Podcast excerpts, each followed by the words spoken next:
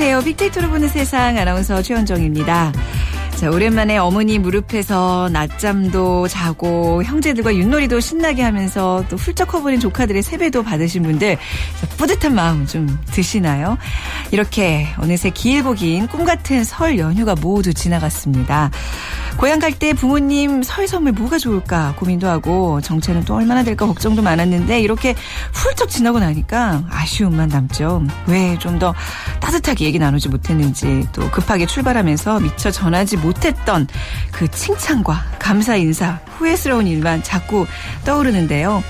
자, 이제 힘차게 일상으로 돌아가 건강하게 살아가는 모습을 보여주는 게 가족에 대한 보답이 아닐까 싶습니다. 이번 설에 다시 한번 깨닫게 된 소중한 가족의 힘, 가슴에 가득 담고 올 한 해 열심히 살아보는 힘이 될 것 같습니다. 자, 오늘 빅데이터로 보는 세상 출발합니다. 빅데이터 인사이트, 최근 전성시대를 맞이하고 있는 한식 뷔페에 대한 내용 준비되어 있고요. 자, 오늘은 빅퀴즈 준비되어 있는 시간 여러분들의 참여 기다리고 있습니다.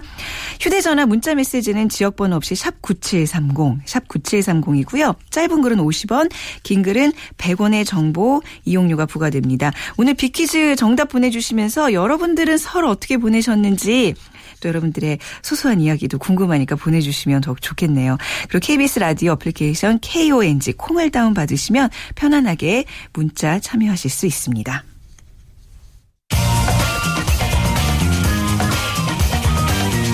핫클릭 이슈 설왕설래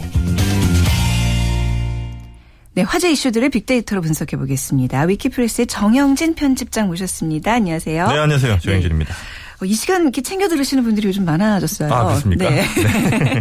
그래서 더더욱 좀 더 자세한 얘기, 도 예. 즐거운 얘기 좀 들어볼 텐데 오늘 어떤 얘기들, 뭐 이슈들이 되고 있어요? 네, 일단 뭐 저가 담배 이 네. 검토한다는 거 계속해서 이슈가 좀 네. 되고 있고요. 전세가 고공 행진 뭐 집값의 90%를 넘는 이 전세들이 뭐 많이 쏟아지고 있다고 하죠. 네. 또 이 박영욱 씨 별세 소식, 김종필 전 총리의 부인되는 이 박영욱 씨 별세 소식, 네. 또 기성용 젖병 세리머니라는 네. 그 키워드도 올라와 있습니다.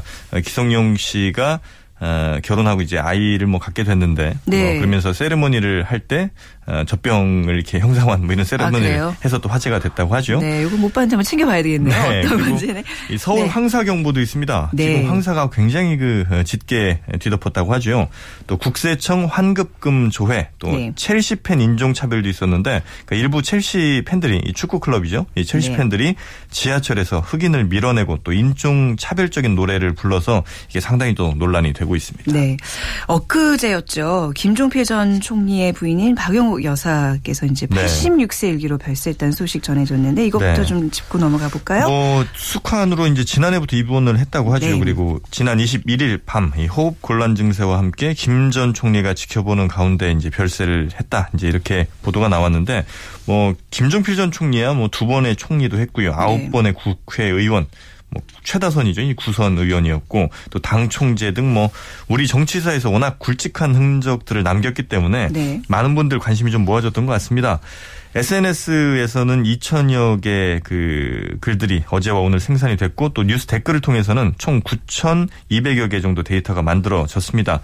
사실 김종필 전 총리는 SNS상에 등장한 게 에, 불과 얼마 전입니다. 그 전까지는 뭐 큰 이슈가 없었다가 네. 2월 15일 지난 2월 15일에 이완구 총리가 이 충청권, 충청권 예 총리 네, 논란이 네. 있었을 때 언급량이 한 천 건 좀 안 되게 등장을 했었고 그리고 19일 설을 맞아서 이완구 총리가 인사를 하러 어, 방문을 했을 때 이 언급량이 한 2천여 건 가까이 발생을 했거든요. 네. 그리고 엊그제 저녁 이 별세 소식 전해지면서 어제 하루만도 8천 건 가까운 버즈량이 이 김종필이라는 키워드로 생산이 됐는데 역시 뭐 관련어들 살펴보면 어, 대통령이 가장 많았습니다. 네. 그러니까 늘 대통령의 옆에 아마 섰던 사람이 아닐까 이제 이렇게 네. 볼 수가 있을 것 같고요. 박정희 대통령의 조카 사위인 거잖아요. 그렇습니다. 그렇죠? 네. 그래서 관련 인물도 보면 어, 박정희, 네. 또 박근혜, 이완구, 김대중, 김기춘, 전두환 이렇게 이제 많은 인물들 특히 이제 이 중에 대통령이 네 분 정도가 되죠.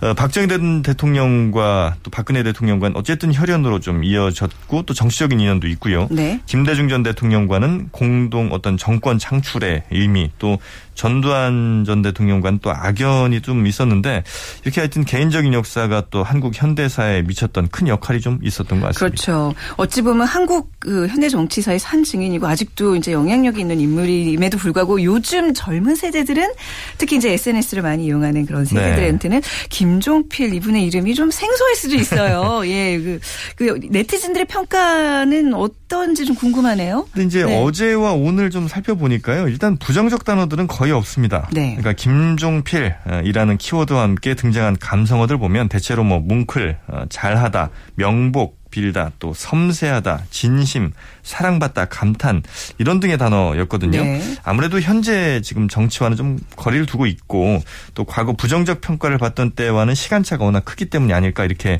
분석이 되고요. 어, 특히 물론 어, 일부에서는 그 3당 합당 때 혹은 뭐 6, 70년대 군사 독재 시절을 언급하면서 비판하는 이런 입장도 분명히 있었습니다. 하지만 어, 뭐 마지막 순간에 에, 부인에게 뭐 입맞춤을 했다 이런 네네. 보도에 딸린 그 네티즌들 의견 좀 살펴보면 네네. 쿠데타를 낸 것은 역사적인 사실이기에 뭐 역사적으로 김종필 전 총리가 추종받아야 될 인물은 아니지만 시대적으로 출중한 인물이면 틀림이 없는 것 같다. 이런 음. 글들. 또 이 한순간 지난 영역의 모든 역사의 책임자로서가 아니라 한 여자의 사랑하는 남편으로서 그리고 사랑 앞에 성실한 한 남자로서 그를 존경한다 이런 의견 꽤 많은 공감을 받고 있거든요. 네. 네. 어, 불과 며칠 전 이완구 총리의 예방 때만 해도 좀 부정적인 의견들이 눈에 띄었는데 이번 부고 소식에는 많이들 애도의 뜻을 표하는 것으로 보입니다. 네, 그 현대 정치 매 장마다 어떻게 어찌 보면 캐스팅 보트를 주면서 많은 영향을 행사해왔던 그런 분이지만 또 마지막 순간에 이렇게 부인에게 뭉클한 모습을 보여줬던 게 좀 많은 분들에게 감동으로 다가간 것 같습니다. 네. 자 그리고 오늘 나오시면서 그래서 아마 많은 분들 아 이렇게 목이 칼칼해 눈이 따가워 하시는 분들 오늘 이게 황사가 굉장히 좀 심한 거죠 미세먼지 농도도 굉장히 높은 거고요. 그렇습니다. 뭐 네. 뭐 800, 900 마이크로그램까지 이렇게 예, 예, 예. 있다고 하는데 그래서 이 황사에 대해서 사람들은 어떤 생각들을 갖고 있을까 아, 또 아주 오래 전엔 황사에 대해서 어떤 표현들을 했을까 좀 살펴를 봤는데 먼저 황사라는 키워드와 관련된 지난 4년간의 SNS 데이터를 분석을 해봤습니다. 총 58만여 건의 방대한 데이터가 있었고요. 황사라는 단어와 함께 가장 자주 등장한 단어가 먼지, 봄, 공기, 마스크, 건강, 피부, 중국, 아침, 또 질환, 서울, 물, 목, 외출 이런 네. 등의 단어였거든요. 아, 이거 쭉 연결하고 한 문장이 될것 그렇죠. 같아요. 그러니까 역시 그 네. 그 봄에 그리고 시간대로 보면 네. 아침에 이 황사에 대한 걱정이 좀 컸던 것 같고요. 그쵸, 그쵸. 저도 지금 황사 피해를 좀 입고 있는 것 같은데 네. 또 피부와 목에 관한 관심이 상당히 많았습니다. 음. 아, 그래서 이에 대한 대책으로 사람들은 마스크를 쓴 것 같고요. 또 물을 자주 마시고 외출을 아, 삼가는 이런 방법들을 썼던 걸로 보입니다. 특히 이제 지난 4년 동안 데이터를 보니까 매년 봄마다 네. 3월부터 버즈량이 늘었다는 점을 저희가 확인을 했는데 어, 특히 이제 올 겨울부터 특히 작년부터도 보면 네. 겨울에도 자꾸 이 황사 관련된 버즈량이 늘거든요. 이게 이제 계절을 좀 떠난 것 같아요. 그냥 그렇습니다. 수시로 다가오는 것 같은데요. 그러니까 어제 한 4천 건이 넘는 버즈량이 네. 나왔는데 2011년만 하더라도 이천건 넘긴 게 그러니까 그 1, 2월엔 거의 보이지 않다가 천건 넘긴 게 3월 18일이었고 네. 2012년에도 3월 28일이야 돼서야 어느 정도 이제 이 황사에 대한 얘기들이 나오거든요. 네. 그런 거 보면 점차 이 황사에 대한 언급이 좀 앞당겨진다. 어. 이런 현상을 좀 저희가 발견할 수 있었습니다. 황사라는 게 이제 뭐 최근 근래 근대화 이후에 일어난 게 아니라 예전부터 있었기 때문에 또 이게 역사적인 기록이 굉장히 흥미롭다면서요. 네. 좀 소개해 주세요. 사실 그 삼국 시대부터요. 네. 이 황사에 대한 기록들 여기저기서 살펴볼 수가 있는데 뭐 그때는 이제 토우, 흑비 이제 이런 표현들을 많이 했다고 하고요. 네. 당시엔 또 황사가 중국으로부터 왔다는 생각을 못했기 때문에 어, 네. 이게 그냥 왕의 잘못이다. 네. 네. 그래서 이제 왕이 어, 막 무릎을 꿇고 하늘에 절을 하는 음, 용서를 비는 이런 이제 일들도 종종 보입니다. 특히 세계 최고의 왕실 역사서죠. 이 조선왕조실록 이게 얼마나 대단한 책이냐면 네. 얼마나 빅데이터냐면 네. 이게 4,700만 자로 되어 있는데 조선왕조 실록이요. 네네. 중국의 명나라 실록도 있거든요. 명실록. 그게 1,700만 자밖에 안 됩니다. 네. 그러니까 조선왕조 실력이 훨씬 한 3배가 넘는 이 정도의 방대한 양이고 여기에 보면 그 황사에 대한 기록들 자주 나옵니다. 근데 요즘 그 조선왕조 실록이요. 누구나 다 접속해서 그 내용들을 검색해 볼 수가 있거든요. 그렇게 돼 있죠. 네, 네. 아주 잘 돼 있으니까 한 번쯤 재미로라도 보시는 것도 괜찮을 것 같고 이 조선왕조 실록 보면 184번 이 황사 기록이 나옵니다. 또 네, 바로 이게 지금 황사의 피해를 이렇게 네. 여러분 듣고 계십니다. 어, 저도 지금, 지금 기침 막 참고 있거든요. 네. 네. 괜찮습니다. 뭐 눈에 섞인 그 황사 기록도 네. 있는 걸로 봐서 아마 옛날에도 이 겨울에 황사가 또 있기는 있었다. 이렇게 좀 볼 수가 있을 것 같고요. 네. 또 태종 때 보면 무려 14일 동안 2주간 흑비가 내렸다. 이런 기록도 있으니까 지금의 황사 만만치 않은 피해가 좀 있었다고 하는데 다만 이제 긍정적인 측면도 있습니다. 그러니까 황사가 각종 피해를 갖고는 오지만 이런 피해들 갖고 오지만요. 네, 네. 경제적 이득으로 따져보면 만만치가 않다는 게 황사가 갖고 오는 다양의 그 어, 흙들 여기 이제 알칼리성 광물질이 함께 들어 있어서 네. 지금 산성화된 토지를 많이 좀 어, 중화를 시킨다고 하고요. 어, 그래서 이 비료값만 따져도 한 8천억 원 정도는 된다고 합니다. 네. 또 대기 중에 먼지 입자 제거하는 기능도 있고 또 적조를 해소하는데 그러니까 적조 보통 발생하면 황토 뿌리잖아요. 음. 그 황사가 그 역할을 전반적으로 대신 한다 한다는 것이죠. 물론 지금의 황사는 이 중국 공장 등에서 방출한 오염물질들이 너무 더해져서 건강에 더 악영향을 끼치기는 하지만 네. 황사는 어, 원래 긍정적인 면도 부정적인 면도 함께 갖고 있는 그래서 원래 자연 현상은 뭐 딱히 좋고 나쁜 게 없습니다. 인간이 어떻게 하느냐에 따라서 달려 있다 이렇게 볼 수 있겠습니다. 네, 이 빅데이터 처음 시작하면서 가장 재밌는 분야가 제가 제가 느끼기에는 네. 기상 관련 또 역사 관련이라고 네, 생각했는데 네, 네. 오늘 황사 때문에 이 두 가지를 더 접목해서 이렇게 또 알차게 들어봤네요. 네, 네. 오늘 말씀 잘 들었습니다. 네, 감사합니다. 항상 목 조심하시고요. 네, 지금까지 위키프레스의 정영진 편집장과 함께 했습니다.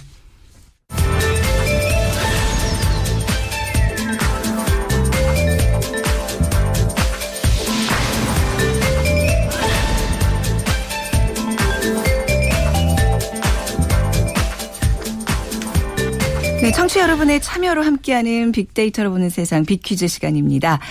자, 휴대전화 문자 보낼 준비하시고 잘 들어주시면 되는데요. 오늘 문제 나갑니다. 최근 유행하고 있는 이 소비 계층을 맞춰주시면 됩니다. 복합 쇼핑몰에서 쇼핑과 공연, 놀이를 함께 즐기며 여가를 해결하는 소비층을 말합니다. 여기저기 다니기보다는 쇼핑몰에서 모든 걸 해결할 수 있어서 최근 쇼핑몰과 함께 성장한 한국의 10대, 20대도 쇼핑몰을 즐겁게 돌아다니는 이 소비층이 많습니다. 미국에서는 쇼핑몰 구석구석을 구경하며 채우 키우는 10대들을 몰을 돌아다니는 생쥐에 비유해서 몰렛라고 부르는데요. 지난 설 연휴에도 도심 복합 쇼핑몰들이 이 소비 계층 공략에 집중했다고 하죠. 자, 무슨 무슨 족입니다. 보기 드리죠. 1번 힐링족, 2번 엄지족, 3번 인디언족, 4번 몰링족. 1번 힐링족, 2번 엄지족, 3번 인디언족, 4번 몰링족. 정답 아시는 분들 저희에게 지금 바로 문자 보내주시기 바랍니다. 자, 저희 문자 보내시면서 설 연휴에 저희가 특집으로 직업이 사라진다 1, 2부 저희가 수목에 걸쳐서 이제 보내드렸는데요. 또 어떻게 들으셨는지 뭐 이렇게 좀 여러분들의 후기도 좀 궁금하거든요. 함께 보내주시면 어떨까요? KBS 라디오 애플리케이션 KONG로 들어오셔서 정답 문자 남겨주시고요. 휴대전화 이용하실 분들은 지역번호 없이 샵 9730, 샵 9730 누르시고 문자 남겨주시기 바랍니다. 짧은 글은 50원, 긴 글은 100원의 정보 이용료가 부과 부과됩니다. 정답자 중에 한 분을 선정해서 3만 원 상당의 문화 상품권 드립니다. 많은 참여 부탁드립니다.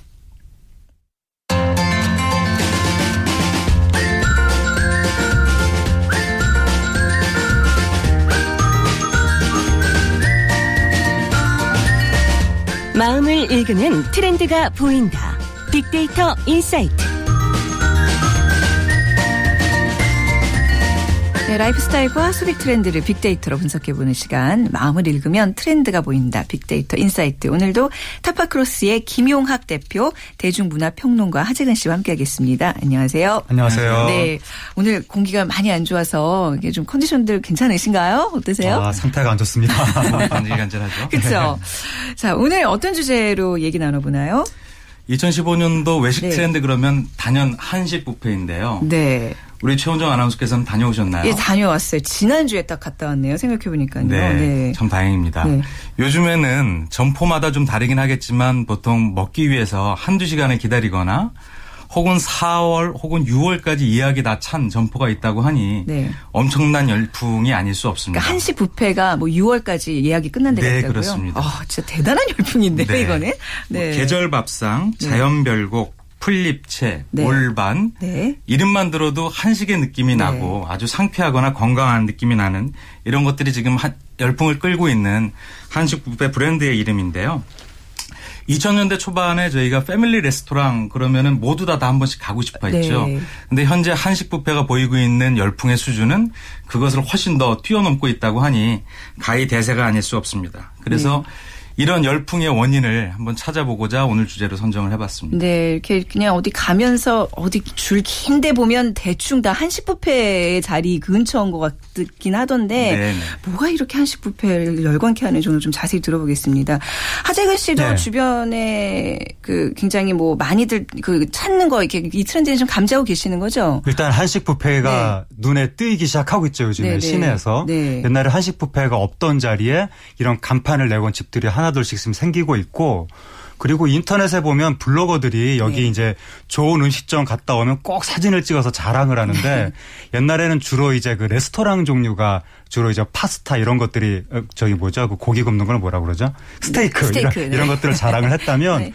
요즘에는 한식 뷔페에 가서 그 예쁜 어. 접시에 이렇게 한식 뷔페 뭐 닭강정 뭐뭐 그 나물 이런 것들을 예쁘게 담아서 그걸 사진을 찍어서 네. 자랑하는 사례가 굉장히 많이 나오고 있는 것을 볼 수가 있습니다. 네. 이런 것을 보면 한식 뷔페가 확실히 좀 트렌드의 핵심으로 떠올랐다. 네. 이런 느낌을 받을 수 있습니다. 네. 뭐 여기저기서도 이제 뭐 분석 기사 이런 것도 많이 나오고 하는데 네.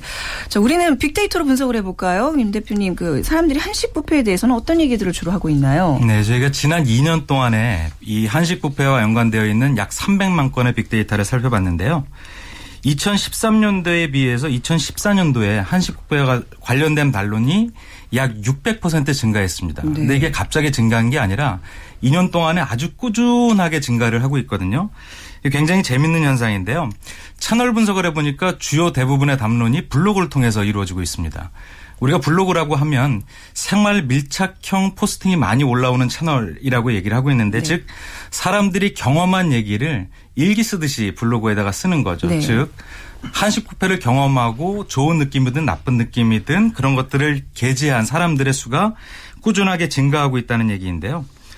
지난 연말 연시에는 갑자기 한식 뷔페와 연관된 얘기가 폭증을 해서 그 내용을 살펴보니까 연회나 단체 행사와 연관된 얘기가 많았던 것을 확인할 수가 있습니다. 네. 즉 한식, 한식 뷔페가 가족 단위뿐만 아니라 회사나 모임에서도 한식 뷔페를 이용해서 연애를 즐긴 사람들이 많았다는 것이죠. 한식 뷔페 그 이제 회식으로 예약을 할 줄 알면 굉장히 상사한테 예쁨 받는 그렇죠. 부하 직원이 되더라고요. 직원이 네, 저는 거죠. 실패해서 못했습니다. 저희 부서 회식을. 네. 네. 조금 더 구체적으로 한식 뷔페와 연관된 카테고리 분석을 해봤습니다. 이렇게 이제 주요 항목별로 어느 정도 담론이 이루어지는가 살펴봤는데 가장 큰 비중을 차지한 게 메뉴였습니다. 네. 약51% 정도가 되었는데 한식 뷔페의 메뉴라고 하면 일반 식단하고는 좀 다르죠. 즉 다양한 음식의 종류라든지 아니면 식자재, 조리 방법 이런 것들에 대해서 음식 자체를 얘기하는 사람들이 굉장히 많았던 거고요. 두 번째로는 접근성인데요. 네. 어, 몰링 트렌드 같은 것들이 요즘 주요 트렌드 중에 하나인데 대형 상권 내에 한식 뷔페가 자리 잡으로 자리 잡고 있어서 사람들이 모이기 쉽고 그래서 다양한 행위들이 일어나기 쉬운 거죠. 홍대라든지 여의도 올림픽공원처럼 지역의 랜드마크와 관련된 것들이 많이 언급이 됐고요. 네. 그 다음에는 뭐 분위기 혹은 한식 뷔페를 이용하는 목적 혹은 같이 누구와 함께 갔느냐 동행인 순으로 얘기가 이루어진 걸 확인할 수가 있습니다. 네. 그 하정현 씨 최근에 네. 맛집에 대한 열풍 보면 방송 프로그램에서도 저희가 좀 느끼는 게 왠지 그 한식을 맛있게 하는 누가 뭐 네. 뭐 요리를 잘한다 뭐 예를 네. 들면 이제 차승원 씨가 그냥 뚝딱뚝딱 그 재료들로 네. 집에서 하는 그런 음식들을 막 해내잖아요. 네. 뭐 이런 것 때문에 먹방이 뭐 예전에는 뭐 이렇게 막 굉장히 고급스러운 뭐 음식 위주였다면 요즘은 그냥 가정식에 대한 네. 좀 관심들이 높아지는 것 같아요. 어, 먹방은 아무래도 아무래도 이제 요즘에 예능 프로에서 주로 먹방을 하게 되는데 네. 예능 프로의 핵심이 공감대이다 보니까 그렇죠. 시청자들이 평소에 먹을 수 없는 호사스러운 레스토랑 음식 같은 것은 네. 어, 이 예능 프로에서 잘 하기가 어렵고 이제 흔히 먹을 수 있는 것들 하다 보니까 이제 한식으로 연결이 되게 마련인데 근데 음식을 소재로 하는 프로그램들의 인기보다 이 한식 뷔페의 인기에 더 결정적으로 네. 영향을 미친 TV 프로그램의 장르를 꼽자면 네. 요즘에 범람하는 건강 프로그램들 아. 온갖 그 저기 건강 관련 인포테인먼트 예능들 네, 네. 이런 데서 보면 의사분들 뭐 음식 전문가분들 쭈르륵 나와서 음식에 대해서 말씀들을 쭉 하시는데 아, 결론은 집밥이고 결론은 한식입니다. 네. 한식이 우리 몸에는 제일 좋다는 사실 이런 것들이 외국의 여러 그 기관에서도 이제 실험으로 데이터가 증명이 되고 하다 보니까 이제는 사람들이 한식에 대한 인식이 옛날과는 확연히 달라진 것이 아닌가. 음. 옛날에 90년대 초반만 하더라도 패밀리 패밀리 레스토랑에 가야만 뭔가 좀 호사스러운 외식을 하는 것 같은 느낌을 받은 적이 있었는데 그런 것들이 건강에 그렇게 좋지 않다는 게 알려지면서 이제는 어머니들도 아이들을 데리고 꼭 한식을 먹이려고 하는 그런 트렌드가 나타나고 있는 것 같습니다. 그러니까 가보면 산지에서 직송된 네. 그 제철 어떤 나물 음식들이 올라와서 네. 뭐 여러분들이 어떤 어떤 건강을 챙겨주는데 그 이제 밑에 이렇게 팻말들이 또 있거든요. 네. 그거 보면 이거 아무리 많이 먹어도 살도 안 찔 것 같고 왠지 여기서는 그 저렴한 가격에 네. 보양식까지 챙겨가는 일석이조의 느낌이 막 들어서 예. 굉장히 그 갔다 오면 굉장히 뿌듯해져요. 아마 그런 게 그 심리가 바로 말씀하신 그런 게 아닌가 싶어요. 그렇죠. 자기 자신을 위해서도 네. 또 가족들을 위해서도 건강들을 많이 챙기고 있는 거죠. 네. 한식 부 부패 열풍 이제 P, TV의 어떤 대중매체 이런 프로그램과도 연관돼 있다는 얘기 들어봤는데 조금 더 구체적으로 빅데이터로 이 인기 비결을 좀 살펴볼 수 있을까요? 네, 저희가 어떤 상품이나 서비스를 구매하고 만족해 한다면 네. 가장 크게 만족해 하는 요소가 뭘까요? 바로 가성비인데요. 가, 예, 가격 대비 성능. 네, 가격 대비 성능. 네. 한식 뷔페가 정확히 가성비가 높은 네. 예, 그런 특성을 갖고 있습니다. 사람들이 한식 뷔페 열광하는 긍정적인 표현들을 분석을 해보니까 가장 큰 것이 가격 가격 대비 만족도가 높다라고 얘기를 하고 있는 거죠. 약 43%의 소비자가 그 가성비를 높게 얘기를 하고 있는데요. 저희가 흔히 아주 특별한 날 호텔 뷔페 같은 것들을 많이 이용을 하는데 모두가 그렇진 않겠지만 호텔 뷔페를 가면 비싸긴 하고 먹을 게 마땅치 않다. 어, 먹을 게 마땅치는 않은데 너무 비싸죠. 네. 어, 진짜 너무 비싸죠. 네, 네. 맞습니다. 이제 네. 그런 얘기들을 표현한 사람들이 네. 많이 있는데 네. 그거와 비교하면 한식 뷔페는 아주 가격 대비 만족도가 높은 거죠. 이 정도 가격에 이런 음식을 좀 전에 하정인 씨가 말씀하신 것처럼 최근 한식 뷔페는 한식의 현대적인 재해석이라고 봐도 무방할 정도로 아주 이렇게 보기에도 예쁘고 맛이라든지 조리 방법이 특별한 그런 메뉴가 많거든요. 조금 더 세부적으로 살펴보니까 어, 음식의 맛, 가격, 분위기, 양 이런 순으로 만족도의 순이 나타나는데 맛이나 가격이나 분위기나 양이 다 비교적 고르게 약 20% 정도의 비중으로 얘기를 하고 있는 걸 살펴볼 수가 있습니다. 네. 소비자들이 요즘은 어, 미각 노마드족이다라고 해서 맛있는 곳을 찾아다니는 사람들도 많은 것이 트렌드인데 그만큼 어, 맛있는 것을 평가하는 수준이 높아져 있는데도 불구하고 그렇죠. 네. 한식 뷔페에 대한 만족도가 굉장히 높다. 그리고 특히 분위기. 어, 기존에 그냥 평범한 식당 같은 곳이 아니라 호텔식의 분위기를 낼 수 있으면서 네. 음식의 맛도 좋고 가격도 비교적 합리적이니까 이제 많이들 찾게 되는 거죠.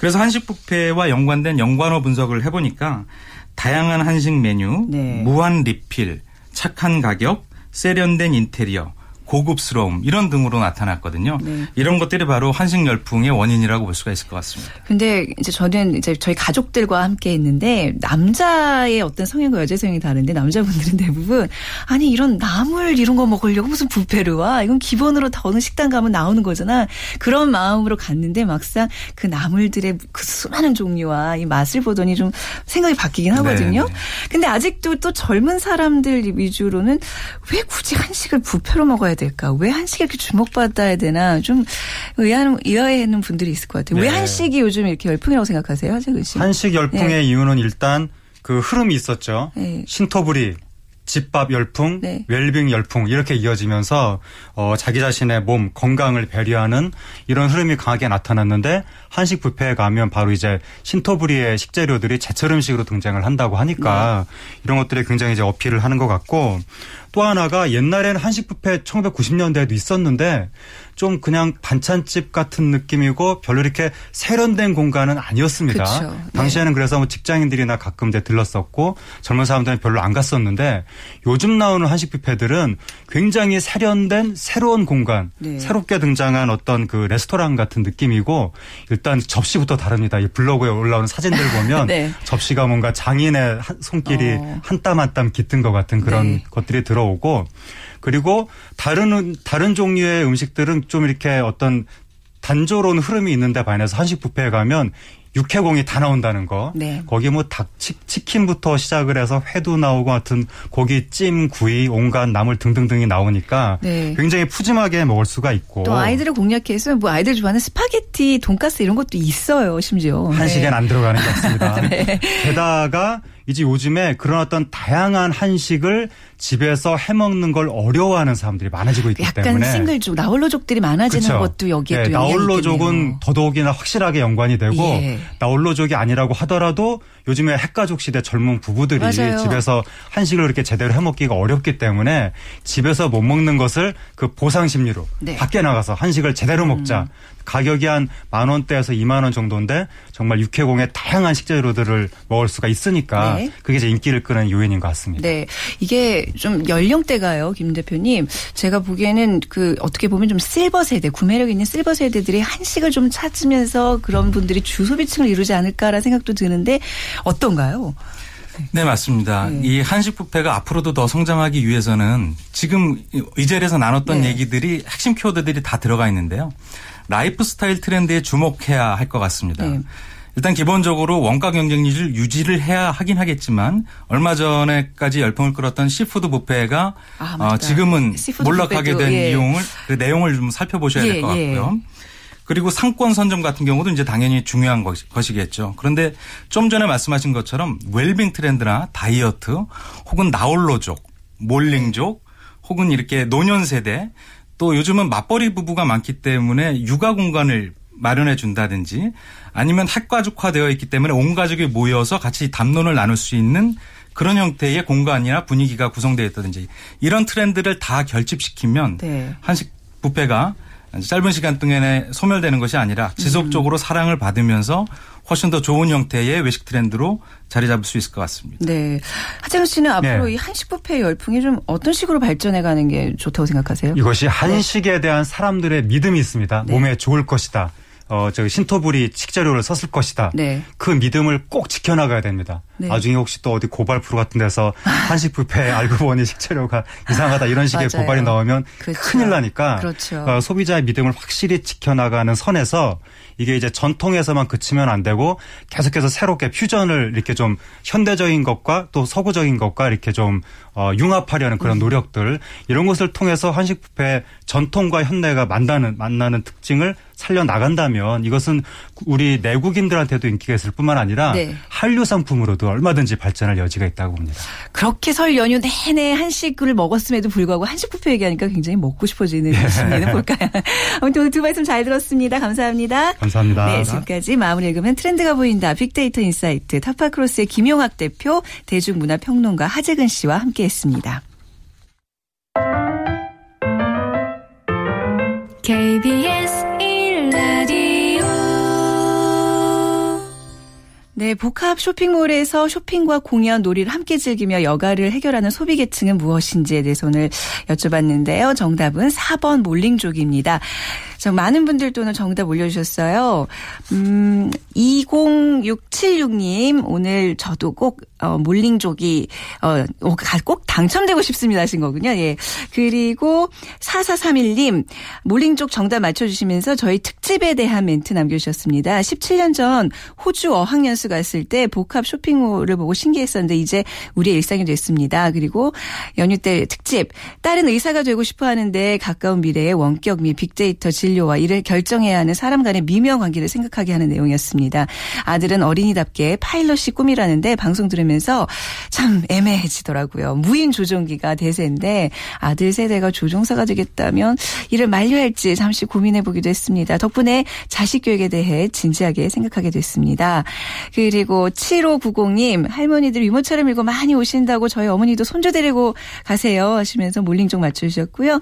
0805님 여기는 부산 최근 최근 어, 부산인들 최근 중국 관광객들이 백화점에서 쇼핑, 여가, 외식 모두 해결하는 쇼핑족, 몰링족을 많이 봅니다.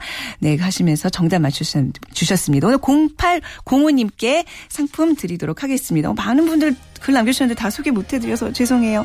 자, 오늘 빅데이터를 보는 세상 내일 오늘 수사 마무리하고요. 내일은 적정 투자 성공 창업과 앱 속으로 들어온 빅데이터가 마련됩니다. 내일도 오전 11시 10분 함께해 주시면 감사하겠습니다. 고맙습니다.